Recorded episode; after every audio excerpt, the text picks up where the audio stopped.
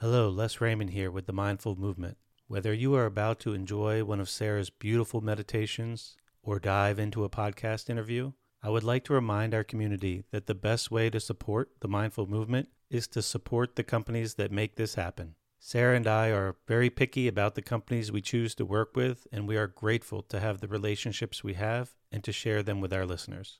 You can learn more about our affiliates through our website by clicking on the Favorites tab we are excited to have recently added Sunlighten as an affiliate. They make state of the art infrared saunas, and their founder, Connie, came on for a recent interview if you would like to listen. Our Sunlighten sauna has been a family favorite for over a decade. Some of our most popular affiliates are the grounding mats from Ultimate Longevity, which we sleep on every night, and the Apollo Neuro, which Sarah is now wearing daily to help manage stress. When you support these brands, you in turn are supporting the mindful movement in helping Sarah and I continue to devote our time to this passion. Whether you check out these companies or not, I just want to say thanks again and reiterate how grateful Sarah and I both are for all of the support over the years. I hope you enjoy the episode. When you need mealtime inspiration, it's worth shopping Kroger, where you'll find over 30,000 mouthwatering choices that excite your inner foodie. And no matter what tasty choice you make, you'll enjoy our everyday low prices, plus extra ways to save, like digital coupons worth over $600 each week. You can also save up to $1 off per gallon at the pump with fuel points. More savings and more inspiring flavors make shopping Kroger worth it every time. Kroger, fresh for everyone. Fuel restrictions apply. Hello, and welcome to the Mindful Movement Podcast. I'm your host, Les Raymond. Thanks for tuning in today for another episode.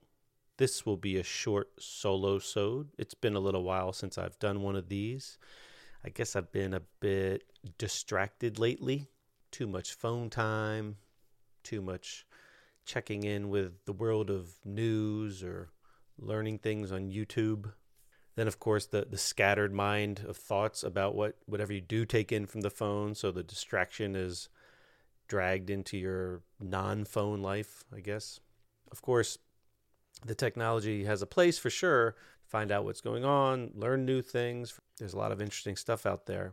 But there's definitely an opportunity cost to everything we do. And time, in many ways, is our most valuable resource, and it must be treated as so at the mindful movement, I need to stay connected with the ideas of mindfulness. On some level, mindfulness is the act of paying attention, which requires time. Now, with the world of near infinite information, it has become more and more challenging to pay attention, like inwardly. Inwardly, is that a word?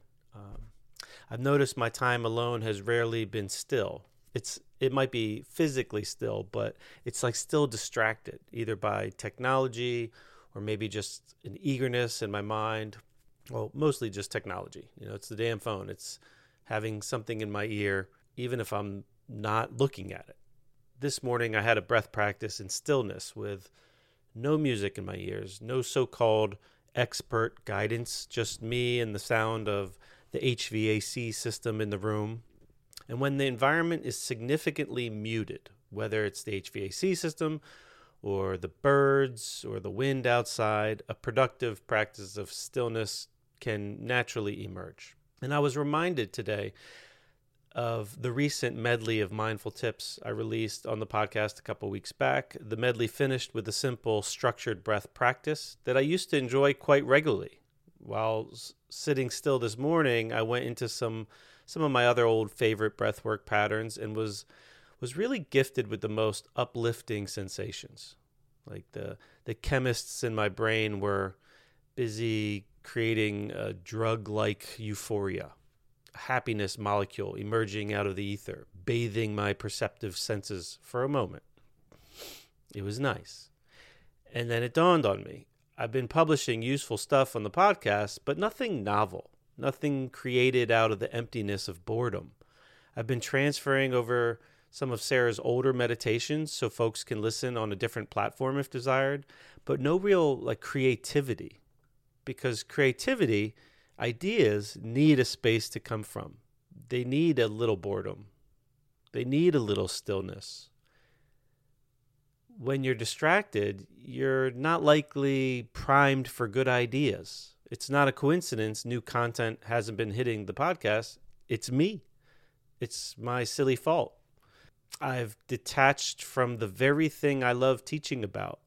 I'm recommitting to my practice, not just so that I get ideas of what I want to share with you folks, but for the many far reaching physical and mental and spiritual benefits I have enjoyed over the years. This is me holding myself accountable by saying it out loud. I hope in doing so I can inspire someone listening to reconnect with going inward with their own practice. There are many ways to meditate, but I don't think browsing Twitter is one of them. Thanks for your listening. I'm staying grateful. I hope you enjoy your day.